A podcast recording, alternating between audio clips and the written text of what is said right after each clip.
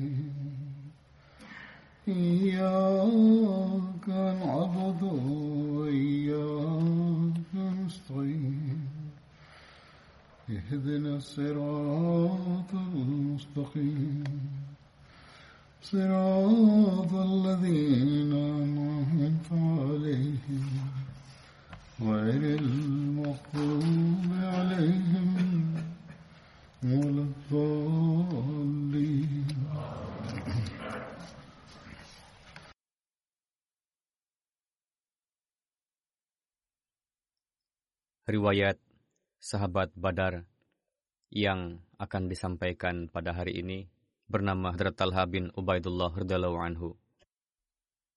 Beliau berasal dari kabilah Banu Taim bin Murrah. Ayahanda beliau bernama Ubaidullah bin Utsman dan ibunda beliau bernama Sabah, putri dari Hadrat Abdullah bin Imad Hadrami, saudari dari Hadrat Ala bin Hadrami.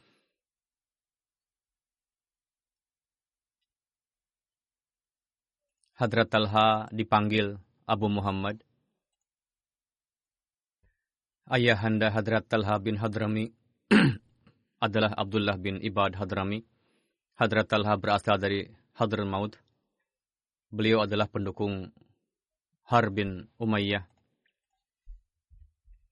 Hadrat Rasulullah menetapkan beliau sebagai gubernur Bahrain dan terus menjabat sampai akhir hayat beliau. Beliau wafat pada 14 Hijri pada masa kekhalifahan Hadrat Umar radhiyallahu anhu. Seorang saudara beliau, Amir bin Hadrami, terbunuh.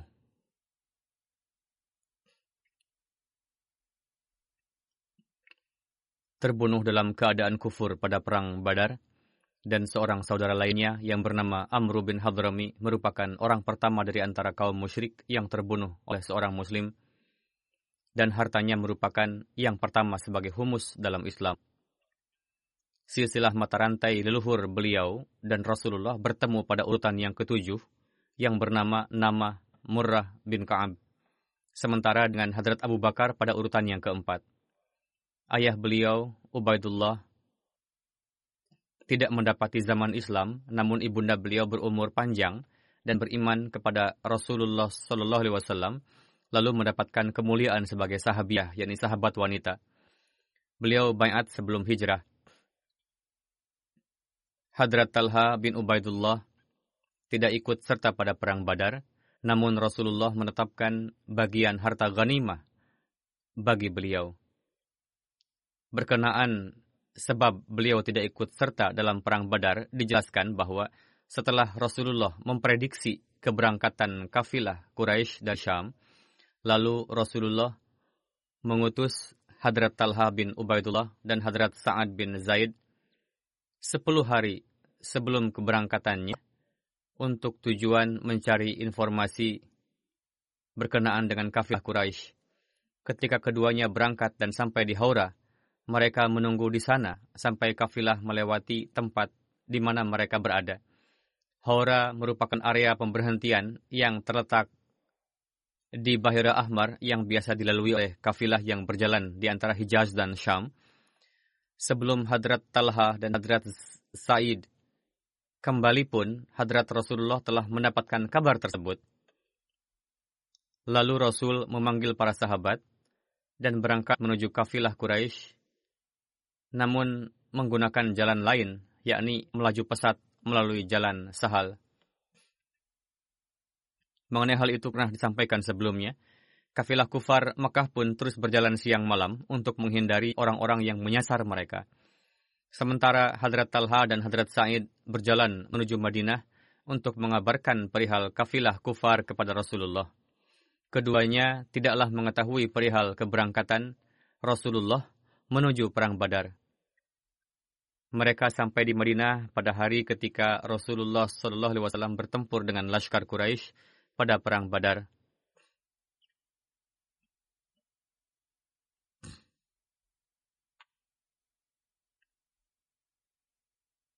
Mereka berdua berangkat dari Madinah untuk menjumpai Rasulullah dan berjumpa dengan Rasulullah di daerah Turban sekembalinya beliau dari Perang Badar. Turban adalah sebuah lembah yang berjarak 19 mil dari Madinah, yang mana di sana banyak sekali terdapat sumur yang airnya berkualitas baik. Rasul singgah di tempat tersebut ketika dalam perjalanan menuju Badar. Hadrat Talha dan Hadrat Sa'id tidak ikut serta pada Perang Badar. Namun Rasulullah memberikan jatah bagian harta ghanimah kepada mereka berdua. Sebagaimana telah disebutkan di awal, alhasil keduanya ditetapkan ikut serta pada perang Badar. Hadrat Talha ikut serta pada perang Uhud dan seluruh peperangan lainnya. Begitupun pada saat perjanjian Hudaybiyah, beliau termasuk ke dalam golongan 10 orang yang dikabar sukakan ketika hidupnya bahwa mereka calon ahli surga. Beliau termasuk ke dalam delapan orang yang paling pertama menerima Islam. Beliau juga termasuk ke dalam lima orang yang menerima Islam dengan perantaraan Hadrat Abu Bakar. Beliau juga termasuk ke dalam salah satu kom anggota komite syuro yang dibentuk oleh Hadrat Umar anhu. Beliau adalah salah seorang yang diridhoi oleh Rasulullah ketika wafatnya. Yazid bin, bin Rumah bayatkan, suatu ketika Hadrat Utsman, Hadrat Talha bin Ubaidullah, keduanya berangkat di belakang Hadrat Zubair bin Awam dan hadir di hadapan Rasulullah Sallallahu Alaihi Wasallam.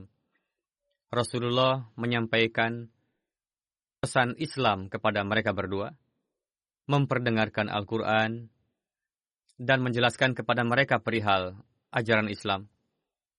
Rasul juga menjanjikan kepada mereka berdua kemuliaan yang akan didapatkan dari Allah Ta'ala. Lalu keduanya bayat dan membenarkan Rasulullah SAW.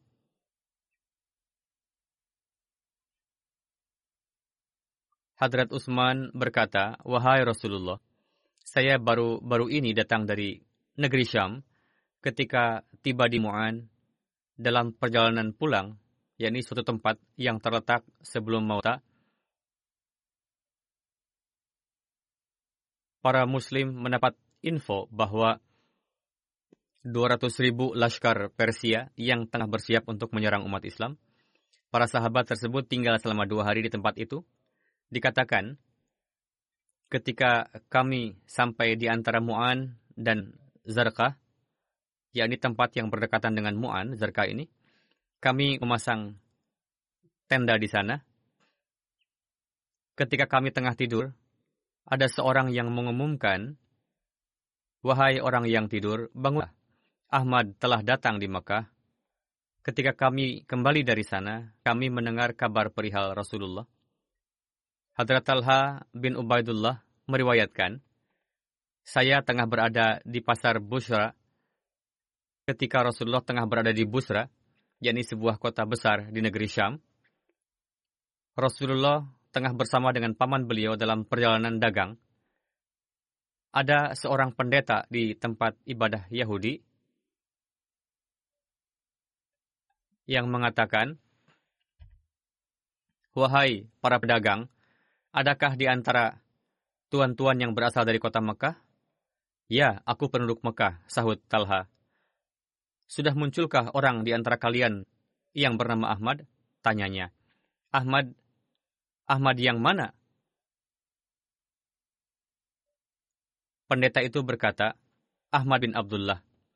Bulan ini pasti muncul sebagai nabi terakhir. Kelak ia akan hijrah dari negerimu ke negeri batu bat, berbatu-batu hitam yang banyak pohon kurmanya.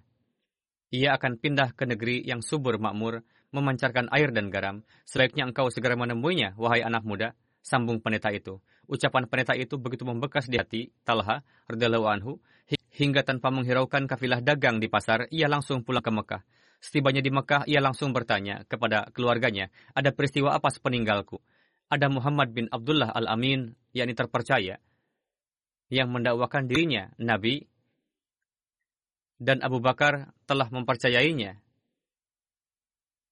dan mengikuti apa yang dikatakannya, jawab mereka.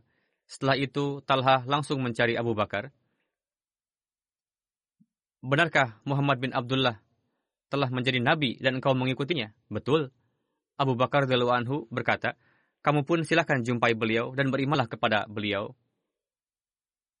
Karena beliau menyeru pada kebenaran, Talha ganti bercerita tentang pertemuannya dengan pendeta Busra.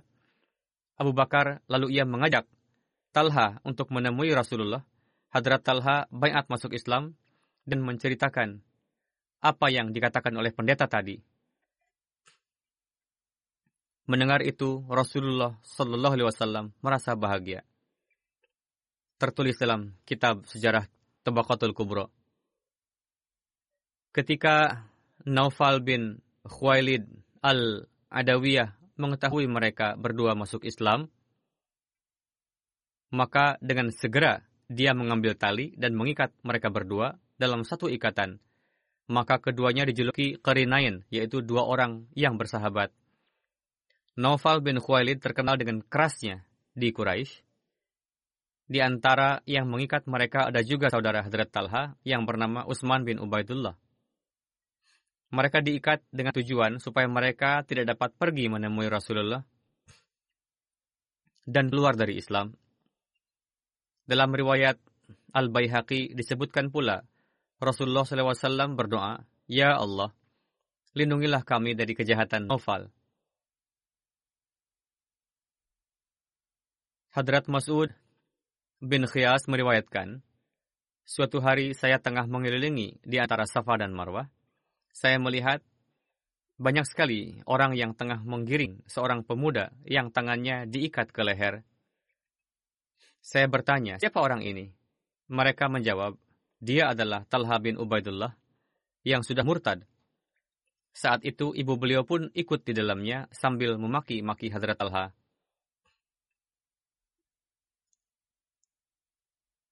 Abdullah bin Sa'ad meriwayatkan dari ayahnya, ketika Rasulullah Shallallahu Alaihi Wasallam beranjak dari Kharar, sebuah tempat di dekat Hijaz, dan dikatakan juga bahwa itu merupakan salah satu lembah Madinah pada saat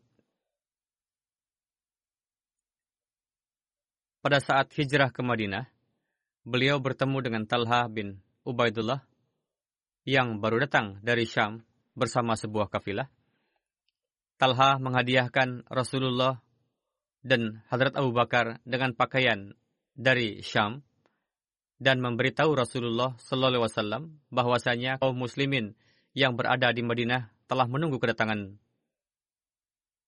Tuhan. Maka Rasulullah Sallallahu Alaihi Wasallam mempercepat jalannya, sementara Talha meneruskan perjalanannya ke Mekah hingga menyelesaikan seluruh urusannya. Setelah itu, ia pun hijrah bersama keluarga Abu Bakar. Dialah yang membawa mereka ke Madinah. Ketika Hadrat Talha dan Hadrat Zubair menerima Islam di Mekah, Sebelum hijrah, Rasulullah menjalinkan persaudaraan antara keduanya. Ketika umat muslim hijrah ke Madinah, Rasulullah menjalinkan persaudaraan antara Hadrat Talha dengan Hadrat Abu Ayyub Ansari.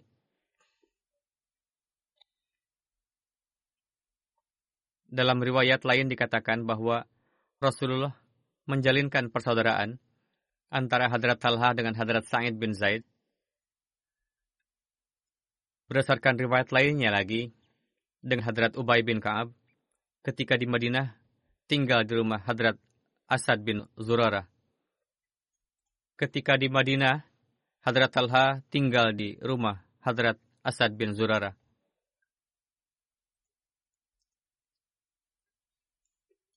Atas dasar pengorbanan harta yang beliau lakukan, Rasulullah menjuluki Hadrat Talha dengan sebutan Fayyaz, yakni dermawan. Sebagaimana pada kesempatan perang Ziqarad, Rasulullah datang ke sebuah sumur dan bertanya mengenai nama sumur tersebut. Kemudian para sahabat menjawab, Ya Rasulullah, nama sumur itu adalah Beshan, rasanya asin. Rasul pun bersabda, tidak, nama sumur itu adalah Numan, rasanya pun manis dan bersih. Kemudian Talha bin Ubaidullah membeli sumur tersebut dan muakafkannya. Dan airnya menjadi manis. Ketika Hadrat Talha datang menemui Rasul dan melaporkan hal itu, Rasulullah bersabda, Wahai Talha, kamu adalah sangat dermawan. Setelah itu, beliau dipanggil dengan sebutan Talhatul Fayyaz. Musa bin Talha meriwayatkan dari ayahnya bahwa pada perang Uhud, Rasul menjuluki Talha dengan sebutan Talhatul Khair. Sedangkan pada perang Tabuk dan Zi Qard, Talha dijuluki Talhatul Fayyad dan pada perang Hunain Talhatul Jud, artinya juga sama dermawan. Ketika Talha wafat, Asaib bin Zaid berkata tentang Talha radhiyallahu anhu bahwa aku berkawan dengan Talha baik dalam perjalanan maupun sewaktu bermukim, aku melihat tidak ada seorang pun yang lebih dermawan dari dia dalam mendermakan uang, sandang, dan pangannya. Pada saat Perang Uhud, Rasulullah mengambil janji setia untuk mengorbankan jiwa. Meskipun pada zahirnya pasukan muslim mengalami kekalahan, para sahabat tetap teguh dan bermain-main dengan jiwanya untuk melindungi Rasulullah Sallallahu Alaihi Wasallam. Sampai-sampai beberapa di antaranya syahid. Di antara orang yang bayat janji setia pada saat itu adalah Hadrat Abu Bakar, Hadrat Umar, Hadrat Talha, Hadrat Sa'ad, Hadrat Sahal bin Hunayf, dan Hadrat Abu Dujana,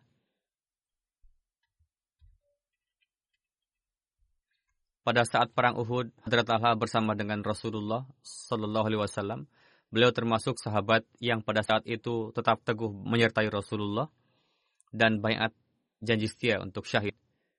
Malik bin Zuhair melontarkan panah ke arah Rasulullah. Hadrat Talha melindungi wajah Rasulullah dengan tangannya. Anak panah mengenai kelingking beliau yang menyebabkan kelumpuhan. Ketika panah mengenai jarinya, beliau mengeluarkan sedikit suara karena sakitnya. Rasul bersabda, jika seandainya mengucapkan bismillah, maka akan masuk surga. Orang-orang tengah menyaksikannya. Pada perang Uhud tersebut, seorang musyrik melukai kepala Hadrat Talha sebanyak dua kali. Pertama ketika beliau mengarah padanya, sedangkan yang kedua kali ketika beliau berbalik darinya. Cukup banyak darah keluar darinya. Riwayat lain berkenaan dengan kejadian itu tertulis dalam Siratul Halbiyah bahwa Qais bin Abu Hazimah menuturkan, saya melihat keadaan tangan Hadrat Talha bin Ubaidullah pada saat perang Uhud yang lumpuh karena digunakan untuk melindungi wajah Rasulullah dari anak panah. Dalam riwayat lain dikatakan karena tertusuk tombak dan sedemikian banyak darah mengalir sehingga beliau pingsan. Hadrat Abu Bakar menyiprati beliau dengan air, lalu beliau sadar. Seketika sadar beliau langsung bertanya, bagaimana kabar Rasulullah? Hadrat Abu Bakar berkata bahwa Rasul baik-baik saja. Beliaulah yang mengirim saya kemari. Hadrat Talha berkata, Alhamdulillah, kullu musibatin ba'dahu jaro. Artinya, segala puji bagi Allah. Setelah Rasulullah, setiap musibah terasa kecil.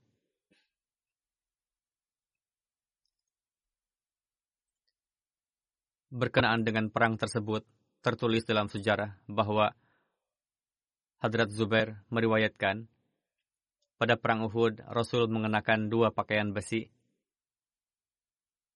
Rasul hendak menaiki bukit, namun disebabkan oleh beban beratnya pakaian besi dan kepala dan wajah beliau yang terluka, sehingga beliau menjadi lemah dan tidak dapat memanjat.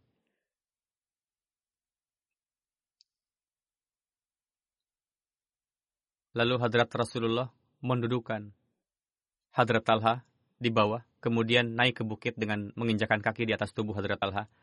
Hadrat Zubair menuturkan, saya mendengar Rasul pernah bersabda bahwa Talha telah mewajibkan surga baginya. Dalam riwayat lain dikatakan, salah satu kaki Hadrat Talha lumpuh, yang karenanya beliau tidak dapat berjalan dengan baik. Ketika beliau mengangkat Hadrat Rasulullah SAW, beliau terus berusaha kuat supaya kaki beliau seimbang, supaya jangan sampai disebabkan karena kelumpuhannya Rasulullah menjadi menderita. Setelah itu kelumpuhannya itu hilang untuk selama-lamanya. Aisyah dan Ummi Ishaq, putri Hadrat Talha, keduanya meriwayatkan, pada perang Uhud, 20 luka yang dialami oleh ayah kami. Di antaranya luka yang terdapat pada kepala beliau, dan urat kaki juga terputus. Jari beliau lumpuh, dan luka-luka tubuh lainnya yang mengakibatkan beliau pingsan. Gigi bagian depan Rasulullah patah dan wajah beliau pun terluka. Rasul pun sempat pingsan. Hadrat Talha menaikkan Rasul ke atas punggungnya sambil meletakkan kaki kiri ke belakang dengan tujuan supaya jika mendapati musuh dapat menghadapinya.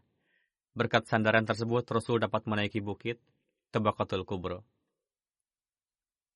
Ketika Khalid bin Walid menyerang pasukan muslim secara tiba-tiba, menyebabkan pasukan muslim berpencar,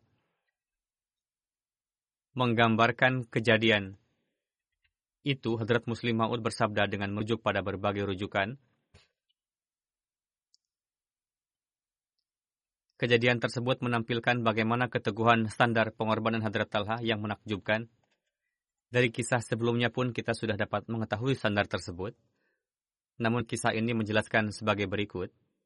Hadrat Muslim Ma'ud menjelaskan, beliau bersabda, beberapa sahabat berlari dan berkumpul di sekeliling Rasul yang jumlahnya sekitar 30 orang. Pasukan kufar menggempur area itu dengan bertubi-tubi karena di sana terdapat Rasulullah. Satu persatu para sahabat berguguran ketika melindungi hadrat Rasulullah. Selain pasukan berpedang, para pemanah musuh melontarkan banyak sekali anak panah dari arah bukit. Melihat keadaan itu, Hadrat Talha seorang pemuda dari Quraisy dan bergabung dengan muhajirin Mekah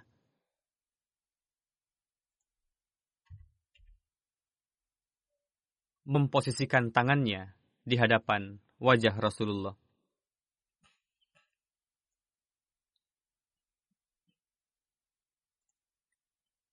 Anak panah yang terlontar mengenai tangan beliau satu persatu. Namun sahabat pemberani itu tidak membiarkan tangannya bergerak.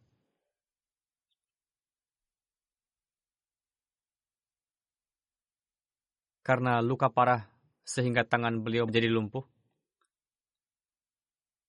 sehingga hanya satu tangan yang masih bekerja. Bertahun-tahun kemudian, ketika terjadi perang pada zaman kekhalifahan keempat, pihak musuh mengejek Talha dengan mengatakan, Si buntung. Mendengar itu, sahabat lain berkata, memang beliau buntung. Namun, betapa berkatnya buntungnya beliau.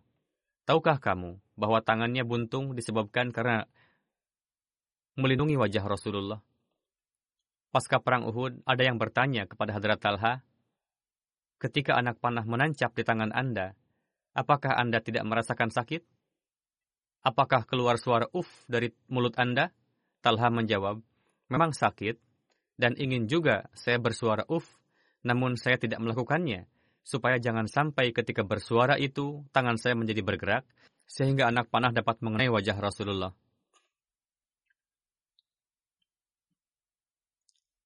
Pada saat menuju perang Hamraul Asad, Hadrat Rasulullah berjumpa dengan Hadrat Talha, Rasul bersabda kepada beliau, Talha, mana senjatamu? Hadrat Talha menjawab, ada di dekat sini. Lalu Hadrat Talha bergegas mengambil senjatanya. Padahal saat itu, pada saat pada dada beliau, saja sudah terdapat sembilan luka bekas perang Uhud. Total luka yang terdapat pada tubuh beliau adalah 70 luka. Hadrat Talha meriwayatkan, saya lebih mengkhawatirkan luka Rasulullah daripada lukaku sendiri. Rasulullah mendatangi saya dan bertanya, di mana kamu melihat musuh? Saya menjawab, di daerah Nashibi. Beliau bersabda, saya juga berpikir demikian. Hadrat Rasulullah bersabda mengenai orang-orang Quraisy, di masa yang akan datang, mereka tidak akan mampu memperlakukan kita seperti kemarin, sampai Allah Ta'ala mengizinkan kita menaklukkan kota Mekah kelak. Pada kesempatan Perang Tabuk, Hadrat Rasulullah mendapatkan kabar bahwa sebagian orang-orang munafik berkumpul di rumah seorang Yahudi bernama Suailim. Rumahnya terletak dekat daerah Jasum yang disebut juga Bir Jasum. Ini adalah sebuah sumur milik Abu Hitham, Haytham bin Taihan yang terletak di arah menuju Syam dan pinggiran kota Ratij. Airnya sangat bagus, Hadrat Rasulullah pun pernah meminumnya. Singkat kata, mereka berkumpul di rumah tersebut. Orang-orang munafikin tersebut mencegah orang-orang supaya tidak berangkat ke perang tabuk bersama dengan Hadrat Rasulullah. Hadrat Rasulullah Hadrat Rasulullah mengutus Hadrat Talha bersama dengan beberapa orang sahabat lainnya ke sana dan memerintahkan untuk membakar rumah Suailem. Hadrat Talha melaksanakan perintah tersebut. Lahak bin Khulaifah melarikan diri dari belakang rumah. Waktu itu kakinya patah dan teman-teman lainnya juga melarikan diri. Hadrat Ali meriwayatkan bahwa dua telinga saya mendengar Hadrat Rasulullah bersabda, Talha dan Zubair akan menjadi dua tetanggaku di surga. Salah satu di antara orang-orang yang tertinggal pada perang Tabuk adalah Hadrat Ka'ab bin Malik. Beliau diboykot. Setelah 40 hari Allah Ta'ala mengabulkan taubat beliau dan pemberian ampunan ini diumumkan ketika beliau radhiyallahu anhu hadir di masjid di hadapan Hadrat Rasulullah, Hadrat Talha menghampiri dan menyalami Hadrat Ka'ab serta mengucapkan selamat. Selain Hadrat Talha, tidak ada seorang pun dari masjid majelis waktu itu yang berdiri. Hadrat Ka'ab mengatakan, saya tidak akan pernah bisa melupakan kebaikan Hadrat Talha ini.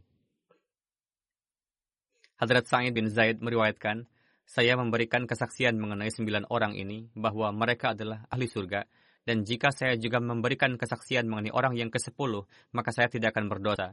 Ditanyakan kepada beliau, bagaimana mungkin seperti itu? Beliau menjawab, kami bersama Hadrat Rasulullah berada di atas Bukit Hira. Bukit itu berguncang. Beliau bersabda, tenanglah wahai Hira, karena di atasmu sekarang tidak ada yang lain selain Nabi, Siddiq, dan Syahid. Ditanyakan kepada Hadrat Sa'id bin Zaid, siapakah mereka itu? Hadrat Sa'id mengatakan, Rasulullah, Abu Bakar, Umar, Uthman, Ali, Talha, Zubair, Sa'ad, dan Abdurrahman bin Auf. Ini adalah kesembilan orang tersebut. Ditanyakan kepada beliau, lalu siapakah yang ke-10? Hadrat Sa'id bin Zaid terdiam sejenak, kemudian berkata, itu adalah saya.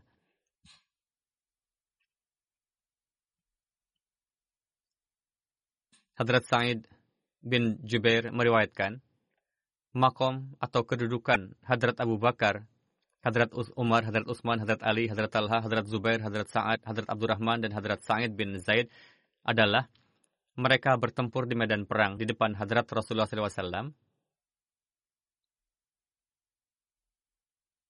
dan salat di belakang beliau Sallallahu Alaihi Wasallam. Hadrat Jabir bin Abdullah meriwayatkan bahwa Rasulullah bersabda, Barang siapa yang ingin melihat seorang syahid yang berjalan di muka bumi, maka lihatlah Talha bin Ubaidillah. Hadrat Musa bin Talha dan Hadrat Isa bin Talha meriwayatkan dari ayah mereka bahwa para sahabat Rasulullah mengatakan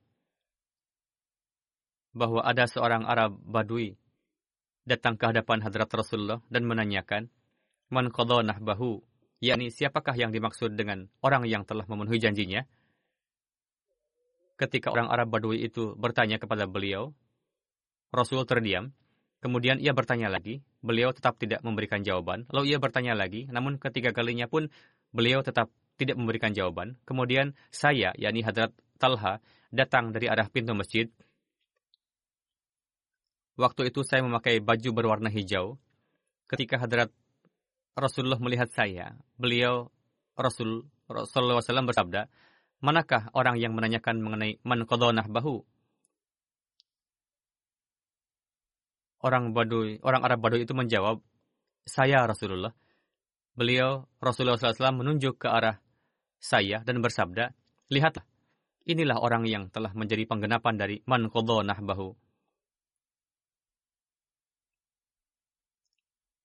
Abdurrahman bin Utsman meriwayatkan, Suatu kali kami bersama Hadrat Talha bin Ubaidillah radhiyallahu anhu. Kami mengenakan pakaian ihram.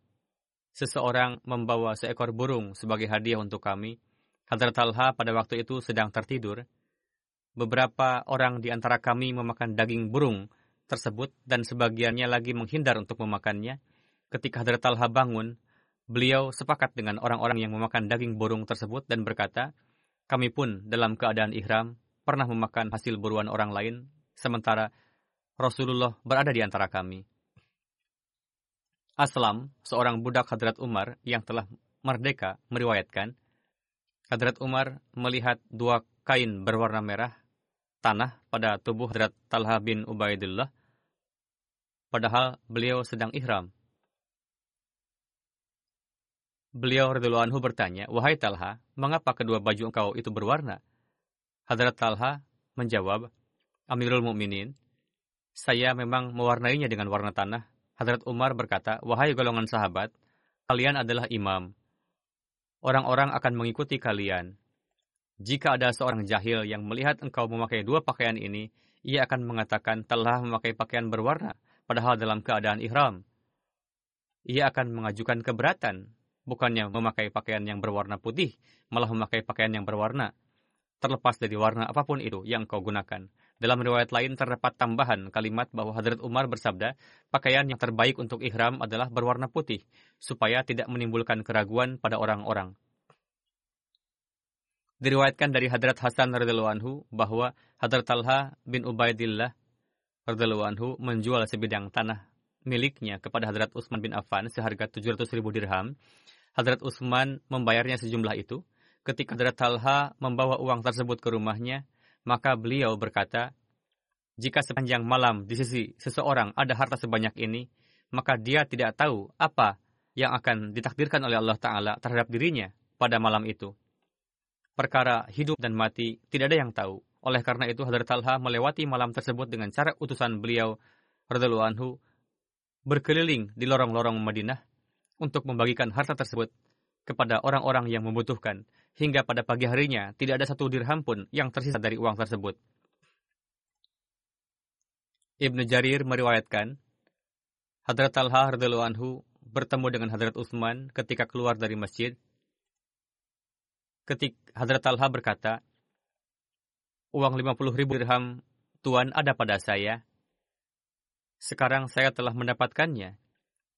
Kirimkanlah seseorang kepada saya untuk mengambilnya yakni beliau suatu kali telah meminjam uang, sekarang uang itu sudah tersedia, dipersilahkan untuk diambil. Hadrat Utsman berkata kepada beliau, dikarenakan jiwa kemanusiaan Tuan, saya telah memberikan itu sebagai hadiah untuk Tuan. Hadrat Talha syahid pada perang Jamal. Mengenai hal itu terdapat riwayat sebagai berikut. Diriwayatkan dari Qais bin Abu Hazim bahwa pada perang Jamal, Marwan bin Hakam memanah lutut Hadrat Talha, maka darah mengalir dari nadinya. Ketika beliau memegangnya dengan tangan, maka darahnya berhenti. Dan ketika dilepaskan mengalir kembali, Hadrat Talha berkata, Demi Allah, sampai saat ini, panah orang-orang tersebut belum sampai kepada kita. Kemudian berkata, abaikanlah luka ini.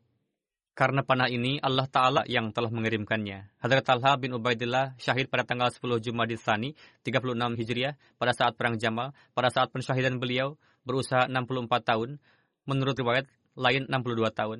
Sa'id bin Musayyad Musayyab meriwayatkan bahwa ada seseorang yang menjelek-jelekan Hadrat Ali, Hadrat Talha, dan Hadrat Zubair. Hadrat Sa'ad bin Malik, yakni Hadrat Sa'ad bin Abi Waqqas, melarangnya dan berkata, Janganlah menjelek-jelekan saudara-saudaraku. Namun, ia tidak menuruti. Hadrat Sa'ad bangkit dan melaksanakan salat dua rakaat. Setelah itu, beliau anhu berdoa, Ya Allah, jika hal yang dikatakan orang ini menjadi penyebab kemurkaan engkau, maka turunkanlah suatu bencana kepada orang itu di hadapanku, dan jadikanlah itu sebagai pelajaran bagi orang-orang. Pendek kata, orang itu keluar lalu berhadapan dengan unta yang suka mencabik-cabik manusia. Unta itu mencengkeram orang tersebut di suatu tempat yang berbatu dan meletakkan orang itu di antara dadanya dan tanah lalu menggilasnya hingga mati. Perawi mengatakan, saya melihat orang-orang berkata di belakang Hadrat Sa'ad, Wahai Abu Ishaq, mubarak untuk Anda, doa Anda telah dikabulkan. Ali bin Zaid meriwayatkan dari ayahnya bahwa seseorang melihat Hadrat Talha dalam mimpi, yang mana beliau anhu berkata, pindahkan makammu, makamku ke tempat lain. Air sangat membuatku menderita. Demikianlah orang itu melihat lagi beliau dalam mimpi untuk kedua kalinya. Singkatnya, tiga kali berturut-turut ia melihat mimpi seperti itu. Orang itu lalu datang kepada Ibnu Abbas dan menceritakan kepada beliau mimpinya. Orang-orang pergi untuk melihatnya, maka bagiannya yang menyatu dengan tanah menjadi hijau karena segarnya air. Orang-orang lalu mengeluarkan hadrat Talha dari makam beliau dan menguburkannya di tempat lain. Perawi mengatakan seolah-olah sekarang pun saya melihat kapur barus yang dipakaikan di kedua matanya. Sama sekali tidak ada perubahan yang terjadi padanya. Hanya pada rambutnya ada sedikit perubahan, yaitu sudah terlepas dari tempatnya. Orang-orang membeli salah satu rumah Hadrat Abu Bakra seharga 10 ribu dirham dan di dalam rumah itu Hadrat Talha dikuburkan. Hadrat Talha bin Ubaidillah memiliki hasil pertanian dari antara tanah di Irak senilai 400 sampai 500 ribu dirham dan dari daerah Sara yang disebut juga Jabal As-Sara yang merupakan rangkaian pegunungan di sebelah barat Kepulauan Arab yang membentang dari utara ke selatan. Dari sana beliau mendapatkan hasil pertanian senilai 10.000 dinar. Tidak ada orang miskin di Banu Taim yang tidak beliau cukupi kebutuhan mereka dan keluarganya. Beliau menikahkan janda-janda mereka, membantu orang-orang yang kesulitan di antara mereka, dan membayarkan semua hutang orang-orang yang berhutang di antara mereka. Selain itu, setiap tahun ketika beliau mendapatkan penghasilan dari hasil pertanian, beliau mengirimkan 10.000 dirham kepada Hadrat Aisyah Hadrat Muawiyah radhiyallahu anhu bertanya kepada Musa bin Talha, berapa harta yang ditinggalkan oleh Abu Muhammad, yakni Hadrat Talha bin Ubaidillah. Beliau menjawab, 2 juta 200 ribu dirham dan 200 ribu dinar, seluruh harta beliau dihasilkan dari pertanian yang berasal dari banyak lahan. Sebagaimana telah disampaikan, beliau syahid pada Perang Jamal. Rincian mengenai hal ini insya Allah akan disampaikan pada kesempatan yang akan datang karena rinciannya memerlukan pembahasan yang terpisah, sehingga beberapa pertanyaan yang muncul di benak kita bisa didapatkan jawabannya. Insya Allah saya akan sampaikan pada kesempatan yang akan datang. Sekarang, sebagaimana telah disampaikan pada Jumat yang lalu, mengenai wabah yang sedang menyebar akhir-akhir ini, yaitu virus corona, hendaknya untuk itu terus dilakukan upaya kehati-hatian dan ketika datang ke masjid, datanglah dengan berhati-hati jika menderita demam dan lain sebagainya, sakit-sakit yang ringan pada tubuh, maka janganlah pergi ke tempat-tempat umum dan hindarkanlah diri sendiri dan juga orang lain. Berikanlah banyak perhatian pada doa-doa, semoga Allah telah menyelamatkan dunia dari bala bencana ini.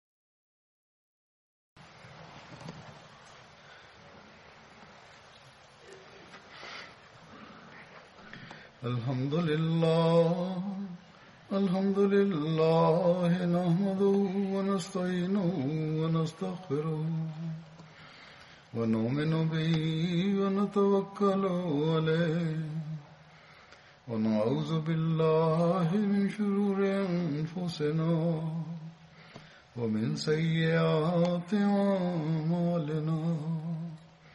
من يهده الله فلا مضل له ومن يضلل فلا هادي له. ونشهد أن لا إله إلا الله ونشهد أن محمدا عبده ورسوله. عباد الله رحمكم الله. إن الله يأمر بالعدل واللسان وإيتاء ذي القربى وينهى عن الفحشاء والمنكر والبغي يعظكم لعلكم تذكرون اذكروا الله يذكركم وادعوه يستجب لكم. ولذكر الله أكبر.